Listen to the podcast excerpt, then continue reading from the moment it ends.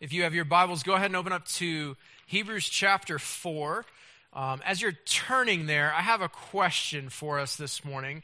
Um, I, I, I, ran into a bit of a discussion the other night at my regroup. We did a, a guys' night. We went out to a restaurant. Um, how many of you, when you go out to eat, you have like your your faithful tried and true you order kind of the same thing everywhere you go you stick with what you know you like let's confess be honest. Okay so lift your hands higher if you're more adventurous. And you're like no i want to try something new. I want to try so then uh, i'm going to steal a story from greg a little bit. He and his wife went out for valentine's and they tried squash steak which is like squash pretending to be awesome steak. Like, that's just wrong on all the levels. Um, but I am not, so I have reached, you guys can decide uh, for yourself and then tell me afterwards. I have decided, I have, I have reached either like awesome status or I'm, I'm a bit of a loser. Like, um, my favorite restaurant in town is Tilted Barrel, and I have reached the pinnacle of when I walk in, they know what I'm going to order. They don't bring me a menu. Uh, the waitress sees me and she's like, Oh, you're getting the jalapeno popper, no bun, on the lettuce wrap with a side salad and ranch, no croutons, and a glass of water. And I'm like, Yes, I, I am. I don't have to talk to you. This is great. Like, you just know what I want and bring it to me. This is like a fantasy come to life. It's fantastic. Um, so, you can decide if that's sad or awesome for yourself, and feel free to let me know. Um, but I've officially reached that. And uh, Thursday night, as we were out at dinner, it kind of got into this discussion over like, should we try new things and be adventurous, or do we stick with what we know we like? And there were some guys who were like, no, you got to try something new. What if you're missing out on something awesome? And I'm like, but I know what I get is awesome why would I veer from it? Um, as we start a new series today in Hebrews chapter 4, uh, this morning we're going to look at, uh, as the author kind of shifts gears a little bit, we've been looking at Jesus as the better Moses, the better prophet, um, that Jesus came to bring God's word, to reveal God's word to his creation. We, we hit this transition where the author is pleading with his audience to stick with what you know is true. So you're not wrong if you're adventurous in like what you order at a restaurant. I just want to be like Jesus. I stick with what is tried and true.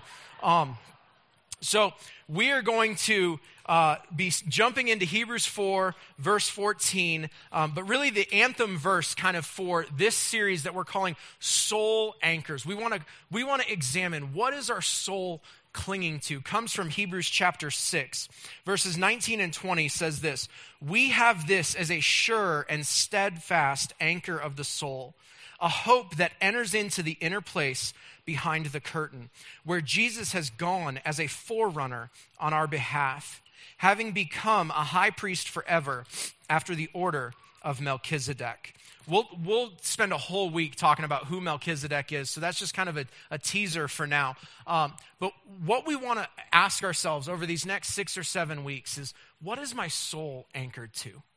We live in a world full of distractions. We live in a world full of lies that want us to chase after many different things. And as our author shifts his focus here, it says, You need to think about Jesus. Consider Jesus. Stay steadfast and anchored to Jesus because he is what is tried and true. And so this morning, I want us to look at three aspects of who Christ is that is on display in our passage. And so let's dive in. Hebrews chapter 4, starting in verse 14.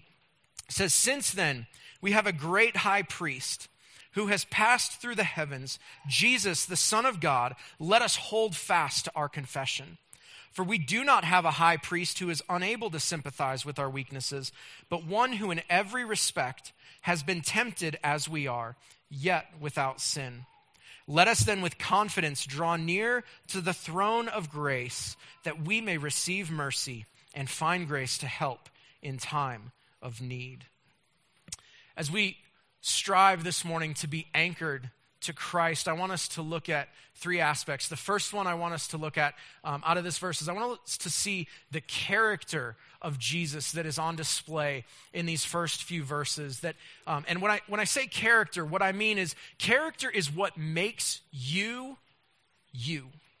It's what makes you unique. It's what makes you special. When we think about the character of Jesus, it's what makes Jesus who he is. It's what makes him and him alone worthy of our worship. And so let's look at some of the aspects of Jesus' character that are on display here. First, we're told that he's a high priest who has passed through the heavens. This works both ways that Jesus Jesus left heaven to come to earth. He passed through the heavens and was born of a virgin, grew up in a family, worked a job, spent three years traveling around doing ministry, training up future leaders, was eventually betrayed, crucified. He was, he was buried, and then he walked out. He conquered sin, he conquered death. He walked out of the grave. The tomb is empty. And then at the end of Jesus' life, as he's commissioning his disciples, he's telling them to go and be his witnesses, to make disciples, to wait on the power of the Holy Spirit,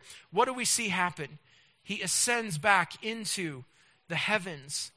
And where did our book start? What did our book, uh, what did the book of Hebrews start out saying that Jesus, after making purification for sin, is what? He has passed through the heavens and he's seated at the right hand of the majesty on high. And the book of Revelation tells us that Jesus is coming back to get us, that eventually this, all the pain, all the suffering, it's all going to be over. Revelation 19 has this picture of Jesus coming back, passing through the heavens again to get his family. And so, as we think and consider and want to be anchored to the character of who Jesus is, I want us to see first and foremost that part of Jesus' character is that he pursues us, he comes after us.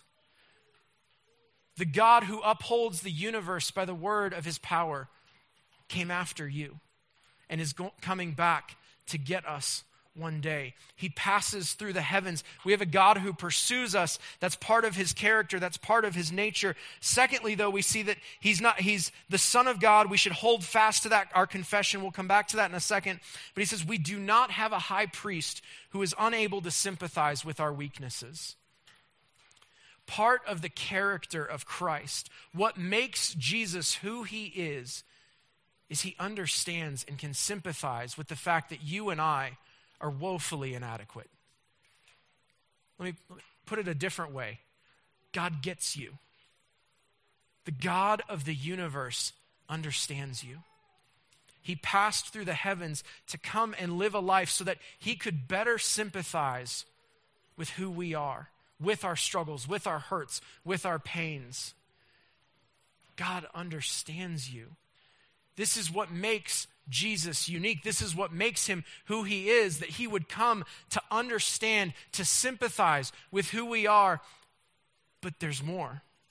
In every respect, he has been tempted as we are, yet without sin.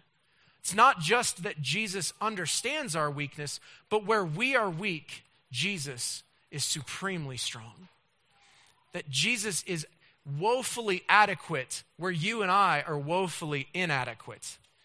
That Jesus is strong, that Jesus succeeds where you and I sin and fall short. I love here that it says that he has been tempted as we are in every respect, yet he was without sin. We're going to get to Jesus' prayer life here in just a few short verses, but this, this just kind of hit me this week. Like, if you're familiar with the Gospels, with Matthew, Mark, Luke, and John, oftentimes in Jesus' life and ministry, we see him retreat to go get alone with the Father and pray. We see him wake up early. We see him leave crowds. We see him dedicate and make time to go be with God. And if I had brought up here this morning my prayer journal and opened up and started reading and, and, and sharing some of my prayer life with you guys this morning, you know what's in a lot of my prayers? A lot of my prayer life feels focused around time in confession, time in repentance, and then time in worship and prayer and praise and thankfulness out of the forgiveness that is afforded to me at the cross. But I spend a lot of time going, man, I missed the mark again, Jesus. Like, man, thank you for your grace. Thank you for your forgiveness. Thank you for your shed blood, because, man, I don't measure up. And it hit me this week as I thought about this verse that he was tempted as we are, yet without sin.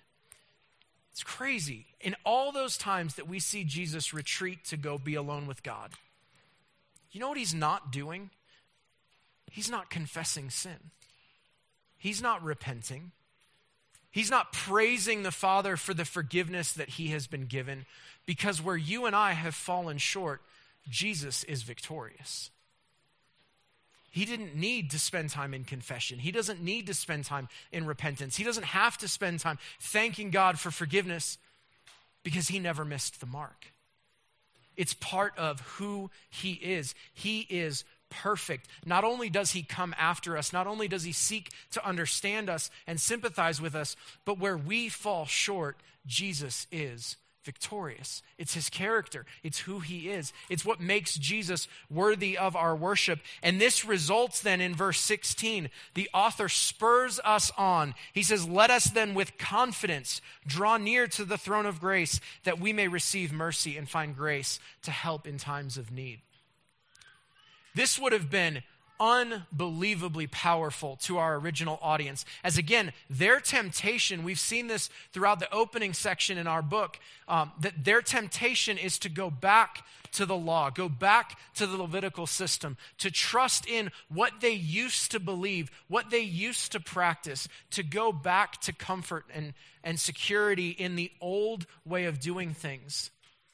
And in the Old Testament system, there was one day where the high priest would enter in to the Holy of Holies and they would literally tie a rope around his leg because if he entered into God's presence with sin still present in his life, he would literally be struck down. And they wanted to be able to get the body out of the Holy of Holies if necessary.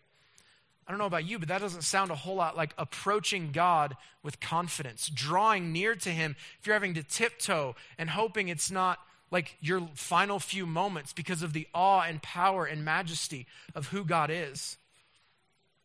But in Christ and in who He is, that He left heaven to come to earth to rescue us, to live the life we couldn't live, to die the death we should have died, we now are told, draw near with confidence to the throne of grace. I'm thinking about it this I've been thinking about it this way this week. When I get home from a long day at work or I've been gone for a little while and I, I my kids hear the garage door open, um, my, my three younger kids are still young enough um, that they run to the door and are excited that dad is home. My 15 year old, he doesn't do that as much anymore. Um, I don't know why. Truthfully, it'd be a little creepy if he did. Um, but, but my little ones come running to the door and they fling open the door and they're so excited. They want to jump up and give me a hug and tell me a story and beg for a snack and, and, and ask me to tickle them and snuggle with them or, or whatever. They're just excited that I'm home. You know what my kids don't do? They don't come tiptoeing to the door. Go, um, Father, I beseech upon thee a moment of thine presence. Like, they're just, I'm their dad. They're glad I'm home. They just want to be with me. That's what the author's calling us to to just draw near to our Father. And what we see about Jesus' character here is that he rules and reigns on a throne of what? Grace. Part of who Jesus is. It's not just that he's powerful, not just that he's perfect, not just that he came after us, that he pursued us, but that he rules and is gracious. That he understands you're broken and I'm messed up. That you're messed up and I'm broken. And he says, That's okay. My throne, my kingdom is one of grace. I want to pour, I know you don't measure up, and I came after you anyway. I want to give you what you don't deserve my love, my presence, my power, my spirit. I want to pour out on you grace. I'm going to withhold what you do deserve. That's mercy. I want that, that He rules and reigns as a gracious king and ruler. It's who he is. And as we pursue and want to be anchored to Christ, we need to understand that who Jesus is matters a great deal. We need to be anchored to his character, which is tried and true. But the story doesn't stop there. We continue on in chapter 5, verse 1 as our author is going to highlight now something that would have been very familiar to the original audience, but I think is super helpful for us as he kind of describes the priestly system that they are living and falling back into. In chapter 5, verse 1, he says, For every high priest chosen from among men is appointed to act on behalf of men in relation to God, to offer gifts and sacrifices for sins. He can deal gently with the ignorant and wayward, since he himself is beset with weakness.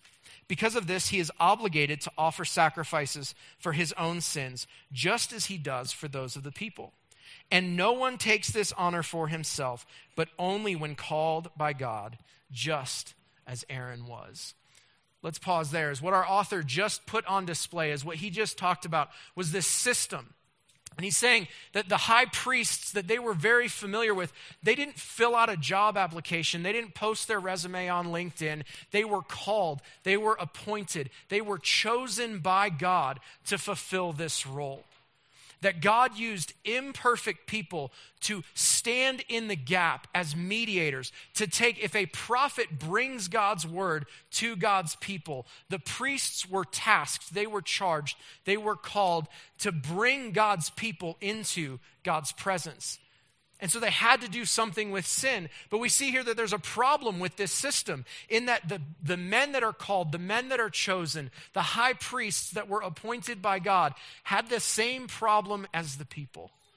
And so we need another solution.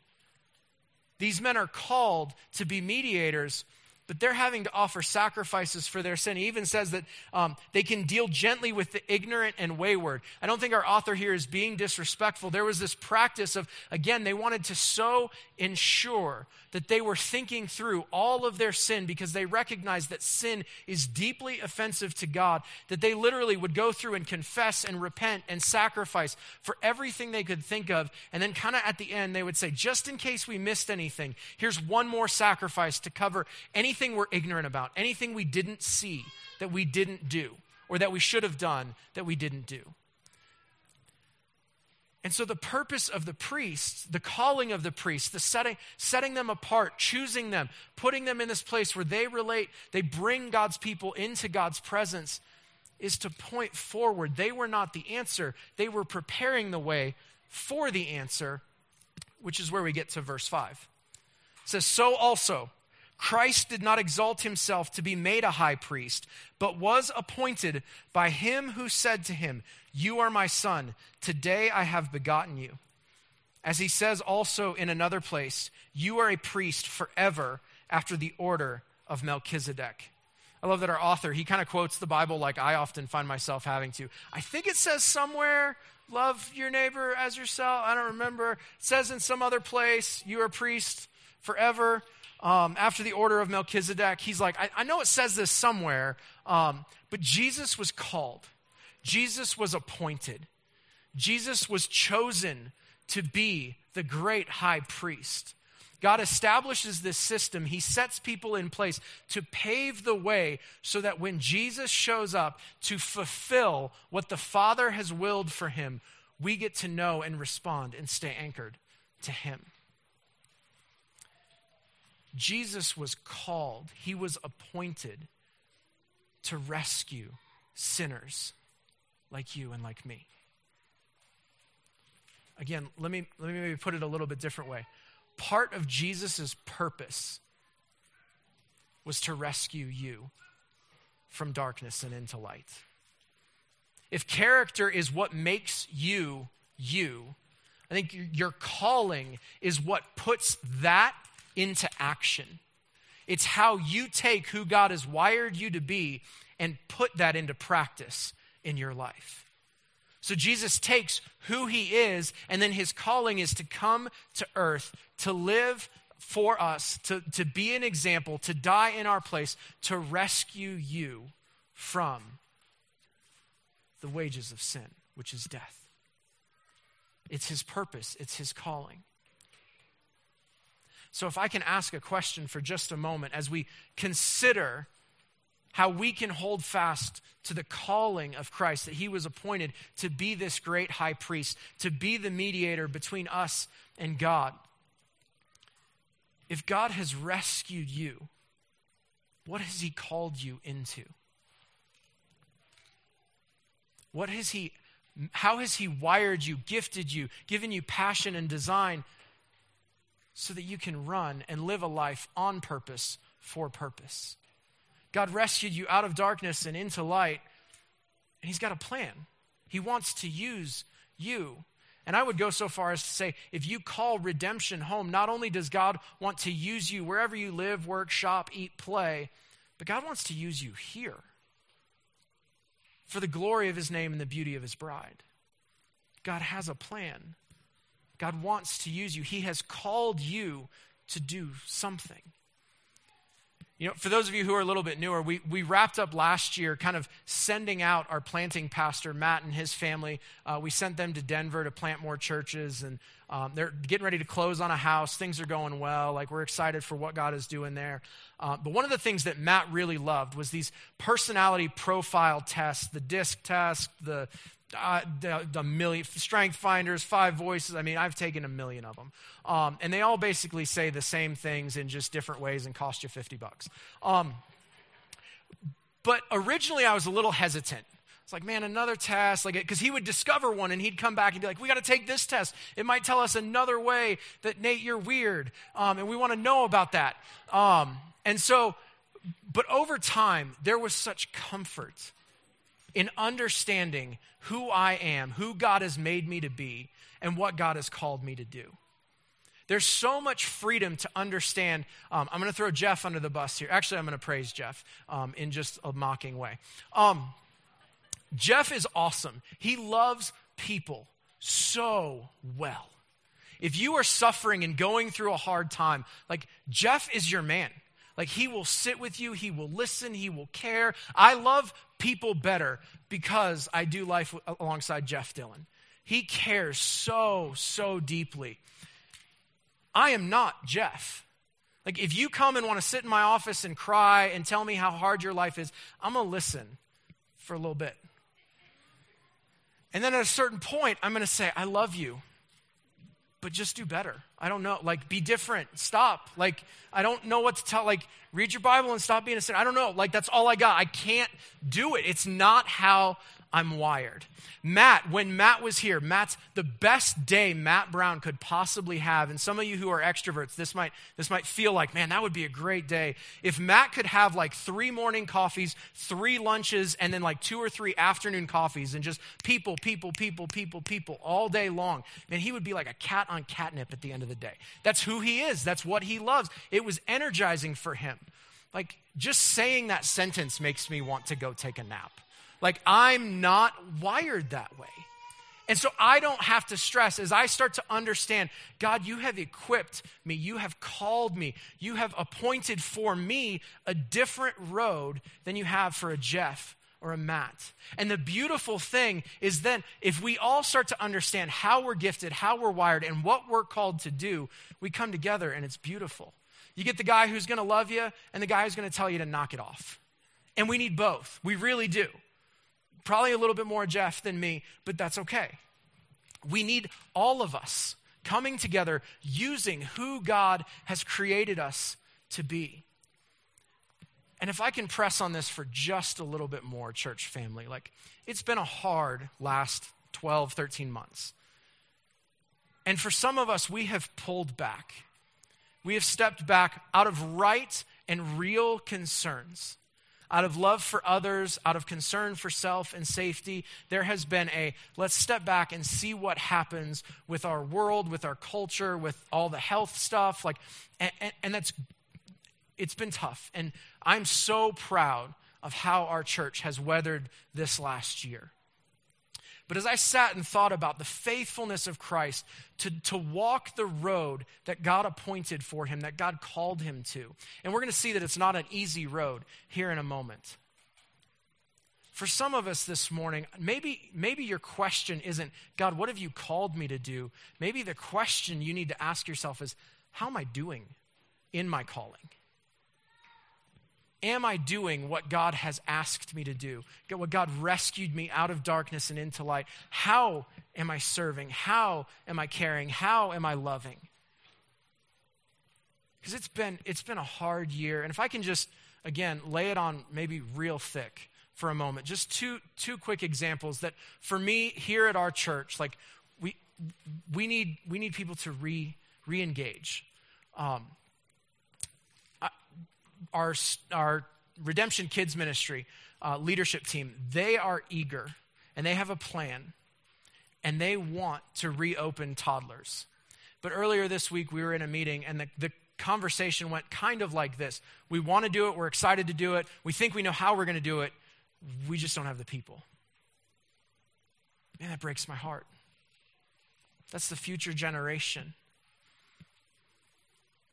Our team wants to go there, but we need God's people who are called to love and serve for the glory of God's name and the beauty of His bride to step back in and trust that God is good and that He's moving and that there's things that He wants to do in our city through our church. And so some of us need to roll up our sleeves and get back in the game. And then Wednesday night, our student ministry is as Chad and I are kind of tag teaming and, and I'm handing things off to him. Man, we have students out uh, just everywhere here on Wednesday night. Like it was awesome. There's 30 something students and snow was falling like crazy. It was, it was chaos and awesome. And I loved every minute of it. But after we were all done and the students were gone and Chad and I were kind of locking up, he was talking about like invite cards and how do we get our students, our middle schoolers and high schoolers to start thinking missionally and inviting their friends friends and bringing people from their campuses. And I was like, like I, I hate that this was my first thought. I said, bro, that's awesome. We don't have the right leadership in place right now to love on the students we have. Like, we're running around on Wednesday nights just crazy trying to connect with the students that are here, let alone start bringing their friends. That breaks my heart. We need God's people who are called and appointed to be witnesses, to put Jesus on display, to take the fact that you have been rescued, that Jesus came and he was faithful to his calling. We need to be faithful to our calling. And so I want to ask, like, how has God wired you? How has God designed you? How has God equipped you? What has He given you a passion for? And then how are you using that for the glory of His name and the beauty of His bride? And if you've been through membership, if you call redemption home, if this is your church family, like part of our covenant is that you will be involved here. And I know it's been scary. I know it's been hard. And for those of you who have been faithfully serving, and I'm looking around this room and I see a lot, like, I just want to say, like, thank you. Thank you. Thank you. Thank you. Like we could not do it without you. It has been a trying season, and God has been so good and so faithful. But this morning, I want us to look at how Jesus walked, how Jesus was faithful to his calling, and I want that to spur us on in what God has called us to do. Because what we see then, lastly, is that not only do we need to be anchored to his character, not only do we need to be anchored to his calling, but we need to be anchored to the fact that Jesus is fully competent. And when we say competency, that could be a little weird to talk about in relationship to Jesus. That just simply means he was able to complete the task that God had for him. And we see this in verse 7 through 10. It says, In the days of his flesh, so going back, he's going to now draw an experience out of Jesus' earthly ministry. It says, Jesus offered up prayers and supplications. And then look at how Jesus prays for just a second. I love the passion. With loud cries and tears to him who was able to save him from death, and he was heard because of his reverence. Here's what our author does. He goes back to a story. He's familiar with Jesus and the time in the Garden of Gethsemane where Jesus is drawing his final few moments. His life is coming to an end, and he recognizes that he's going to suffer and he's going to die. And in a moment of his humanity on full display, Jesus cries out to the Father and he says, Man, if there's any other way, I'd really love to not have to suffer and die, but not my will, but yours. If this cup could pass, that would be awesome. But, but God, whatever you want. And I read a commentary this week that said that what, when he's, what the author is doing here is that, that Jesus is heard because of his reverence. And what God does in those moments in the garden is he doesn't pull him out of the hard situation and say, okay, let's go put you over here in a rose garden where everything's fine. But rather, he comes and he says, I'm going to equip you. I'm going to empower you to fulfill the task I have for you. It's a hard road, and I'm going to make sure you complete, that you are competent to finish the work that you started. And so we see Jesus then revealed as the competent only source of salvation, which is where our passage closes in verses 8 and 9, or 8 through 10 rather. It says, Although he was a son, he learned obedience through what he'd suffered.